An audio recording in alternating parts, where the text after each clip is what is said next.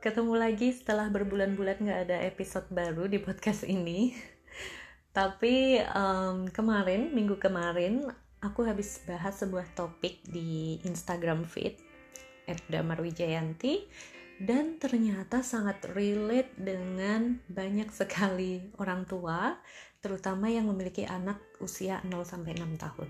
Nah, makanya aku pengen bahas di episode ini lebih lanjut gitu ya di podcast uh, agar pemahamannya lebih lebih banyak gitu daripada yang bisa aku jelaskan melalui fit yang terbatas. Oke, okay, jadi judul fitnya waktu itu adalah kenapa anak usia dini sulit untuk patuh. Nah, apakah Bapak Ibu juga memiliki pertanyaan yang sama? Kenapa ya pertanyaan-pertanyaan seperti kenapa ya rasanya sulit banget gitu untuk membuat anak usia dini patuh pada perintah kita. Sulit banget untuk uh, membuat anak 2 tahun mau berbagi mainannya dengan saudaranya, dengan sepupunya, dengan temannya gitu. Dan sulit juga untuk menyuruh anak yang meskipun usianya udah 4 tahun gitu untuk duduk tenang saat uh, sekolah online. Kenapa ya? Nah, sebelum kita bahas lebih lanjut, uh, aku pengen memberitahu ke ayah ibu gitu ya, bahwa sebenarnya masalah ketidakpatuhan ini bukan perkara anaknya yang sulit diatur, anaknya yang tidak tahu aturan gitu ya. Um, masalahnya hanyalah kepatuhan bukanlah fungsi natural anak usia dini. Maksudnya bagaimana? Maksudnya anak kita terlahir tidak dengan kemampuan untuk bisa patuh pada orang lain gitu. Nah, jadi untuk bisa patuh sebenarnya anak itu butuh empat hal. Yang pertama adalah dia harus bisa memahami keinginan dirinya sendiri dulu. Lalu yang kedua, dia harus bisa menahan keinginan dirinya sendiri. Lalu yang ketiga, dia harus bisa memahami keinginan orang lain. Dan yang keempat, dia baru bisa mengikuti keinginan orang lain. Gitu. Nah, untuk anak bisa patuh secara konsisten, keempat hal ini harus dimiliki oleh anak. Tapi masalahnya adalah keempat hal itu dikembangkan satu persatu oleh anak. Jadi, tidak bisa anak usia 3 tahun sudah memiliki keempat hal itu. Kayak gitu.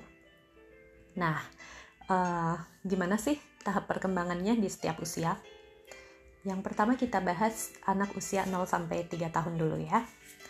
Nah, anak usia 0 sampai 3 tahun ini itu tipe otaknya masih unconscious absorbent mind gitu. Jadi, dia itu sebenarnya nggak sadar saat dia bertingkah laku sesuatu, saat dia melakukan sesuatu, dia bahkan nggak sadar ini tuh tujuannya untuk apa, kenapa aku melakukan ini, kenapa harus sekarang, itu dia nggak bisa menjelaskan, dia nggak tahu gitu. Dia hanya merasakan ada dorongan besar di dalam dirinya yang mengharuskan dia melakukan sesuatu sekarang juga dan tidak bisa disuruh berhenti gitu. Jadi, jangankan memahami keinginan orang tua dan menurutinya atau patuh pada orang tua gitu ya memahami dan menahan keinginan diri sendiri saja anak usia ini belum mampu gitu. Sehingga kita hampir bisa mengatakan bahwa untuk anak usia 0 sampai 3 tahun kepatuhan itu almost impossible. Nah, lalu di usia selanjutnya 3 sampai 6 tahun anak mulai berubah tipe otaknya menjadi conscious absorbent mind di sini mereka mulai sadar gitu. Mereka uh, sadar mereka punya tujuan dan uh, melakukan sesuatu ber berdasarkan tujuannya tersebut gitu. Nah di usia ini anak uh, di usia sekitar 4 atau lima tahunan gitu anak mulai mengalami development of the will. Development of the will itu adalah um, anak berusaha mengembangkan kemampuan untuk menahan diri menahan hasrat Nah, jadi di usia 3-6 tahun ini anak sudah punya dua bekal. Bisa memahami keinginan diri sendiri dan bisa menahan keinginan diri sendiri. Tapi kemampuan untuk memahami keinginan orang lain itu betul-betul mereka kembangkan di fase usia ini, gitu ya. Nah, jadi karena cuma punya dua bekal, anak usia 3 sampai 6 tahun ini kadang bisa menahan diri gitu ya. Tapi kadang nggak bisa patuh gitu, nggak bisa mengikuti perintah orang tuanya atau orang dewasa di sekitarnya. Nah, ini membuat orang tua jadi melihat bahwa kok nih anak biasanya bisa patuh gitu. Kok sekarang malah ngelawan kok sekarang eh, nggak uh, mau nurut gitu. Jadinya uh, orang tua melihat bahwa ini anak udah bisa kok patuh tapi dia sengaja nggak patuh kayak gitu sehingga jadi jebakan Batman kita jadi memberikan hukuman kita jadi memberikan uh, suapan agar dia mau mengikuti uh, apa kata kita kayak gitu nah Masalahnya adalah mungkin dalam jangka dekat cara-cara ini bisa cepat memberikan hasil gitu ya. Tapi dalam jangka panjang justru cara ini uh, lebih banyak memberikan efek buruk di masa depan gitu. Nanti kita akan bahas lain waktu deh soal ini seru banget. Nah, jadi uh, pertanyaan yang muncul adalah kapan dong anak ini punya kemampuan untuk patuh? Nah, menurut Jean Piaget, dalam Stage of Cognitive Development Theory, anak-anak itu baru bisa memahami sudut pandang orang lain pada stage konkret operasional, yaitu usia 7 sampai 11 tahun. Nah, jadi Pantas saja ya, sulit sekali membuat anak usia dini atau usia 0 sampai 6 tahun untuk mematuhi setiap perkataan kita, setiap uh, peraturan yang kita buat untuk mereka. Karena anak-anak usia 0 sampai 6 tahun itu masih berada di stage pre-operasional di mana uh, cara mereka berpikir itu masih seperti ini. Hmm, Orang lain itu berpikir hal yang sama denganku. Orang lain itu melihat hal yang sama denganku. Orang lain itu mendengar hal yang sama denganku. Gitu. Nah, ini pernah di um, dijelaskan oleh Piaget dalam eksperimen dia di mana dia mengajak anak usia 5 tahun untuk melihat sebuah uh, gunung berapi, model gunung berapi dan uh, si anak ini duduk di satu sisi lalu orang dewasa lain duduk di uh, seberangnya gitu ya. Lalu ada gunung di hadapan mereka dan uh, si orang dewasa bertanya apa yang kamu lihat di sisi gunung itu? Aku melihat ada sapi aku melihat ada satu pohon dan aku melihat ada sungai gitu. Lalu si orang dewasa itu bertanya kira-kira apa yang aku lihat dari sebelah sini ya? Si anak kecil itu menjawab kamu melihat sapi, kamu melihat sungai, kamu melihat satu pohon. Jadi, di usia pre-operasional, anak itu masih menganggap bahwa semua orang berpikiran sama dengan dia. Semua orang memiliki uh, pemikiran dan perasaan yang sama seperti dia. Jadi, sulit sekali bagi anak-anak usia ini, usia pre-operasional atau 0 sampai 6 tahun untuk memahami kenapa ya ayah ibu kok berpikiran seperti itu? Ayah ibu kok mengatakan seperti itu? Padahal apa yang kita pikirkan sebenarnya sama ya. Kok dia ngomongnya berbeda? Kayak gitu. Jadi uh, ini hal yang sangat confusing sangat membingungkan bagi anak saat orang tuanya marah gara-gara dia tidak patuh dia tidak mengikuti apa kata orang tuanya. Nah jadi apakah dengan begitu terus kita nggak bisa berbuat apa-apa gitu kalau anak uh, berbuat yang tidak sesuai aturan. Apakah kita tidak bisa mengusahakan sesuatu karena anak belum mampu? Nah dokter Maria Montessori itu pernah uh, berkata demikian di bukunya yang berjudul Maria Montessori Speaks to Parents. Ask from your child only what he can give. That is ask for obedience in such a way that your child will be glad to give it, and he will learn the habit of obedience as easily because he has learned it naturally. Jadi, bisa kok kita mengajak mereka patuh tapi kita hanya meminta yang mereka sanggup untuk kasih, mereka mampu untuk kasih.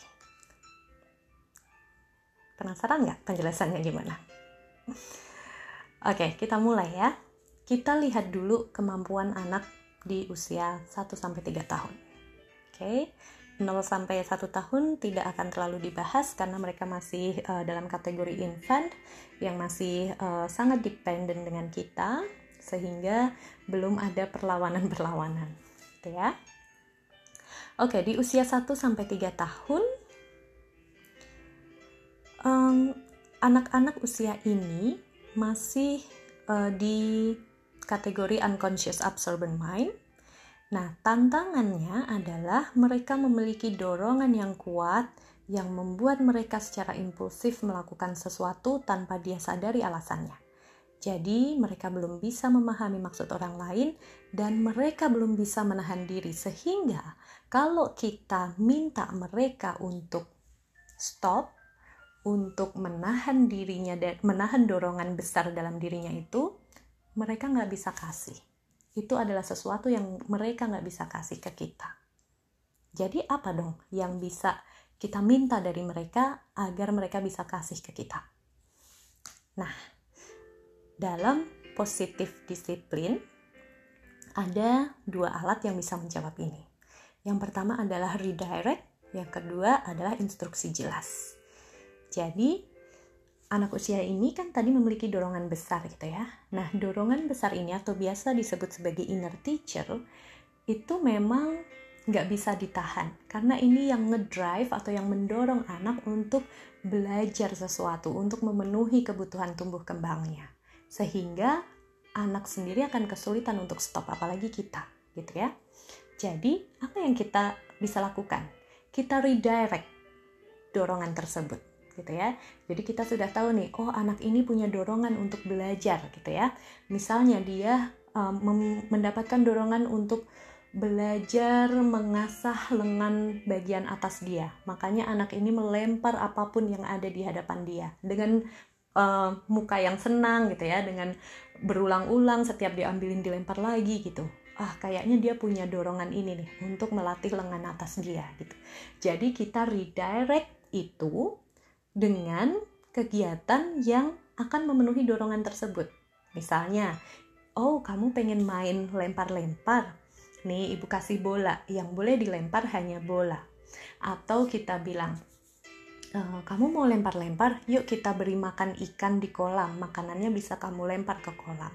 Atau kita bilang, e, yuk ikut ke taman, kita ber, kita lempar makanan ini ke burung, gitu. Nanti mereka akan terbang mendekati dan memakan makanan yang kamu lempar gitu. Jadi uh, redirect. Kita minta mereka mengarahkan dorongan tersebut ke hal yang bisa diterima, ke kegiatan yang bisa diterima oleh lingkungannya. Sehingga anak merasa mudah untuk patuh. Oh, patuh itu ternyata mudah ya karena kita meminta apa yang dia bisa beri, yaitu me memenuhi dorongan untuk tumbuh kembangnya itu dengan cara yang lebih uh, bisa diterima. Kita tidak meminta dia untuk mengendalikan dorongan tersebut, untuk menghentikan dorongan tersebut, tapi kita minta dia untuk meredirect, mengarahkan dorongan tersebut ke aktivitas yang aman, yang bisa membuat orang lain nyaman juga gitu. Itu yang pertama redirect. Lalu yang kedua um, nah anak usia 1 sampai 3 tahun tadi kita sudah pelajari bahwa mereka belum bisa memahami keinginan atau maksud orang lain gitu ya. Jadi kita pakai alat yang namanya berikan instruksi jelas gitu. Nah saat kita bilang Nak, jangan lari-lari. Nak, jangan loncat-loncat di atas kursi. Nak, jangan berdiri di atas kursi. Itu kita sedang meminta sesuatu yang mereka tidak mampu untuk kasih. Mereka tidak mampu memahami maksud ibu sebenarnya apa. Kalau aku nggak boleh lari-lari, jadi aku bolehnya apa? Kalau aku nggak boleh berdiri di kursi, aku bolehnya apa? Mereka nggak tahu gitu. Makanya mereka nggak bisa kasih. Jadi apa yang bisa kita minta dari mereka yang mereka bisa kasih ke kita? Kita kasih instruksi jelas. Nak, mau lari-lari, kita keluar yuk, kita lari-lari di luar. Atau kita bisa bilang, nak, uh, loncat-loncatnya di atas karpet yuk.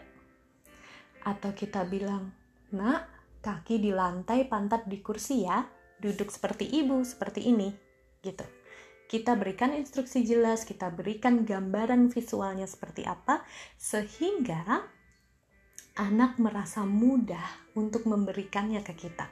Oh, jadi yang ibu mau tuh seperti itu. Oh, jadi yang dimaksud ayah tuh seperti itu. Dan anak akan dengan mudah mengikuti karena dia paham. Akhirnya paham apa yang dimaksud oleh ayah dan ibu gitu. Nah, selanjutnya adalah anak usia mendekati 2 tahunan atau 2 tahun ke atas gitu ya.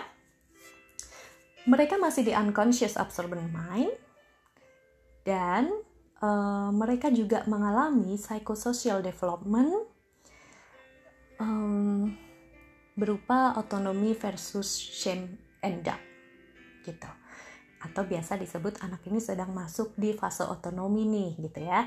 Nah, anak di fase otonomi itu sebenarnya sedang menumbuhkan kendali atas dirinya sendiri. Dia sedang membangun kemandirian gitu ya, berpindah dari orang yang tadinya sangat dependen kepada orang lain menjadi individu yang bisa bergerak sendiri, bisa uh, mengarahkan dirinya sendiri gitu ya serta uh, sedang membangun rasa percaya diri. Sehingga biasanya anak ini sering sekali menolak perintah bantuan dan saran. Kenapa? Karena mereka menganggap kalau aku uh, menerima perintah bantuan dan saran dari orang tuaku berarti kebalikannya dong. Berarti aku nggak mandiri dong. Berarti aku nggak bisa dong. Aku nggak mampu dong. Kayak gitu.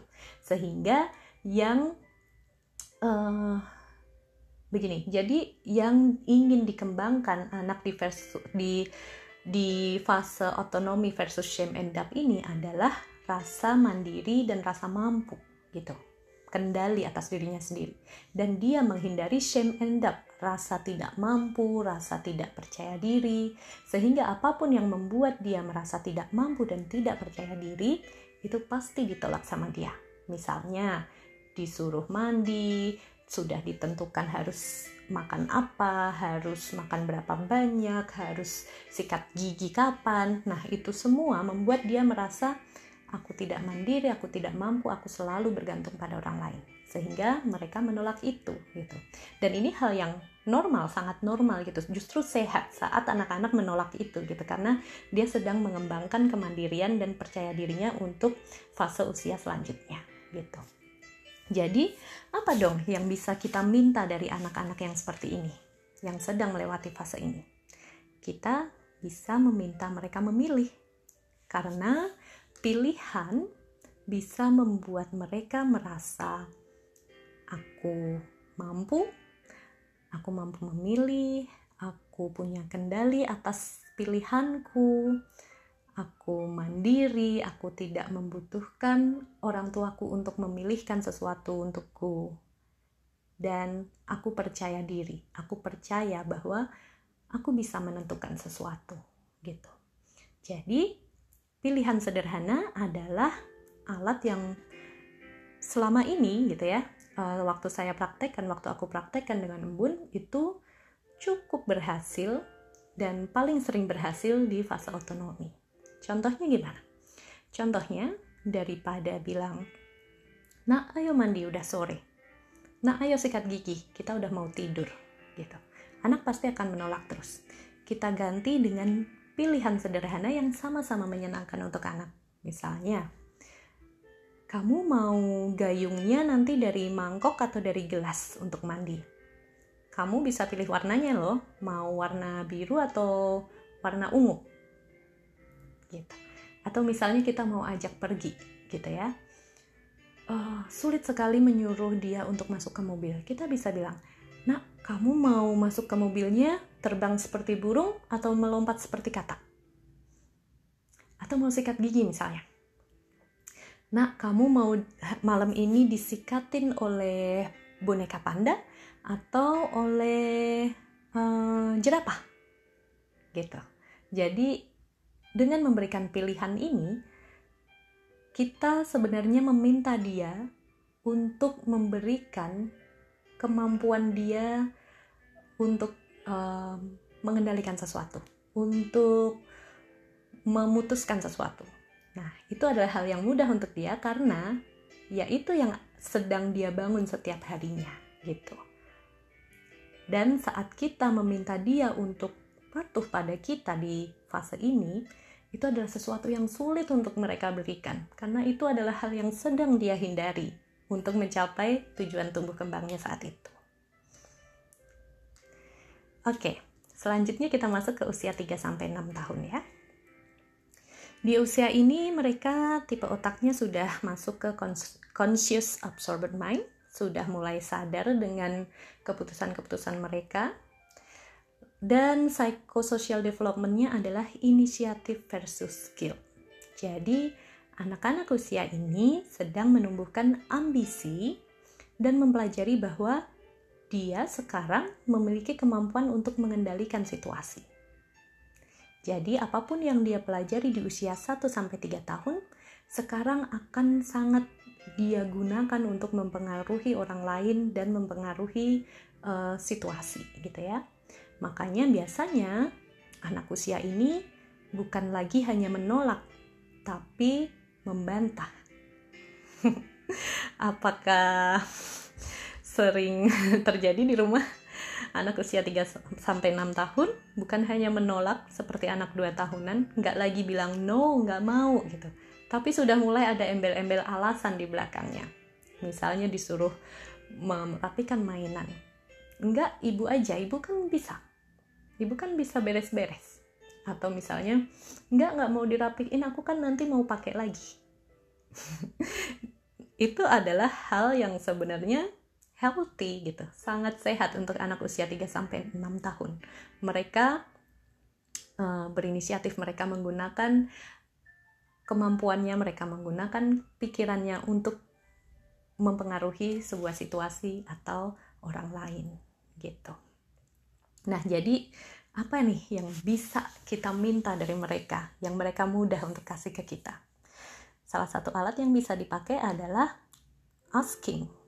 Gitu. Jadi instead of telling, kita menyuruh mereka melakukan sesuatu yang akan dibantah oleh mereka, kita asking ke mereka. Kita minta bantuan, kita bertanya kamu punya ide atau enggak, kayak gitu.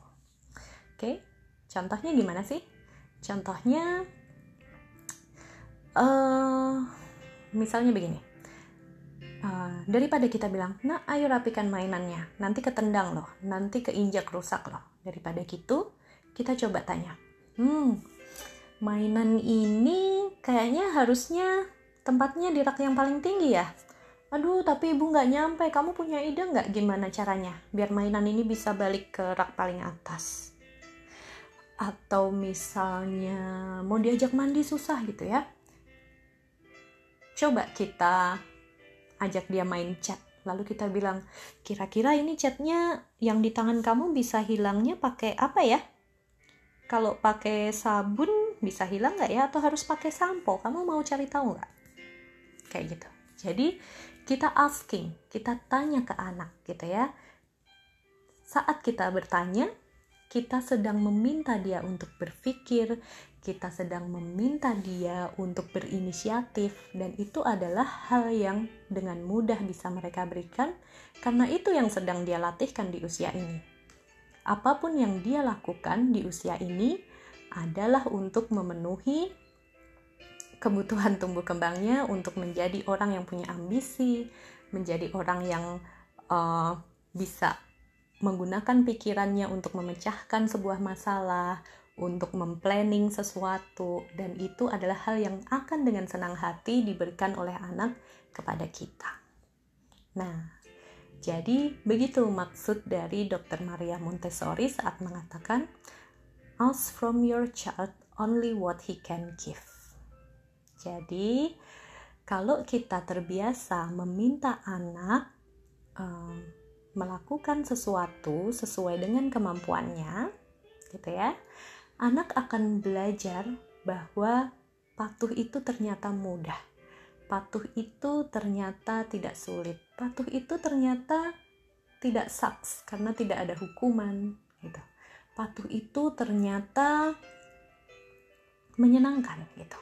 Patuh itu ternyata bisa aku lakukan dan bisa menjadi bagian dari fungsi alamiku kayak gitu sehingga nantinya di usia-usia berikutnya di usia 7 sampai 15 tahun kepatuhan itu akan ada secara natural gitu ya. Disiplin dalam diri itu ada gitu. Bukan dia patuh karena takut sama orang tuanya takut mendapat hukuman atau dia disiplin atau patuh karena ada iming-iming hadiah. Bukan kayak gitu. Tapi dia patuh karena dia merasa mampu untuk patuh. Karena dia merasa punya keinginan untuk patuh nah jadi intinya adalah um, untuk anak usia dini aku lebih senang kalau kita menyebutnya dengan menarik kerjasama dengan anak usia dini gitu. Kenapa kerjasama yang dipilih kata-katanya? Karena dalam kerjasama itu kita sama-sama senang gitu ya. Kalau kita tidak menyukai sesuatu, kita tidak uh, senang dengan apa yang ditawarkan, kita biasanya menolak kerjasama itu kan. Nah, begitu juga dengan kepatuhan uh, anak usia dini gitu kalau dia merasa itu menyenangkan, kalau dia merasa itu mudah untuk dilakukan, dia merasa itu possible untuk dilakukan, dia akan tertarik kok untuk melakukannya, gitu. Sama seperti kerjasama. Kalau tawarannya menarik, kalau tawarannya terlihat possible untuk dilakukan, kita pasti dengan senang hati akan, oh ya, ayo bekerja sama. Kayak gitu. Jadi untuk anak usia dini 0 sampai 6 tahun, Eh, nggak uh, usah terlalu khawatir kalau anaknya nggak mau patuh gitu ya sebaiknya kita mencari cara untuk menarik kerjasama dari dia kita minta apa yang dia bisa kasih ke kita dan kita hindari meminta apa yang dia belum mampu untuk minta dan kita hindari kita hindari banget untuk menghukum anak karena dia tidak bisa memberikan sesuatu yang kita minta tapi yang kita minta itu adalah hal yang mustahil untuk dia berikan. Semoga episode kali ini bisa membantu meringankan beban pikiran ayah ibu di rumah yang setiap hari aku yakin setiap hari terjadi perang-perang kecil di rumah perkara nggak mau beresin mainan perkara nggak mau mandi perkara nggak mau berhenti mandi atau nggak mau pakai baju setelah mandi Nah, uh, kita ingat-ingat lagi kira-kira hal menarik apa ya yang bisa aku tawarkan agar anakku ini mau bekerja sama denganku. Oke, begitu saja episode kali ini. Semoga bermanfaat. Kalau Bapak Ibu merasa ini bermanfaat, boleh uh, di-share. Mungkin ada teman-teman lain yang juga sedang membutuhkan. Dan um, semoga nanti ada episode-episode lain yang menarik juga dan bisa bermanfaat juga ya. Sampai ketemu di episode selanjutnya.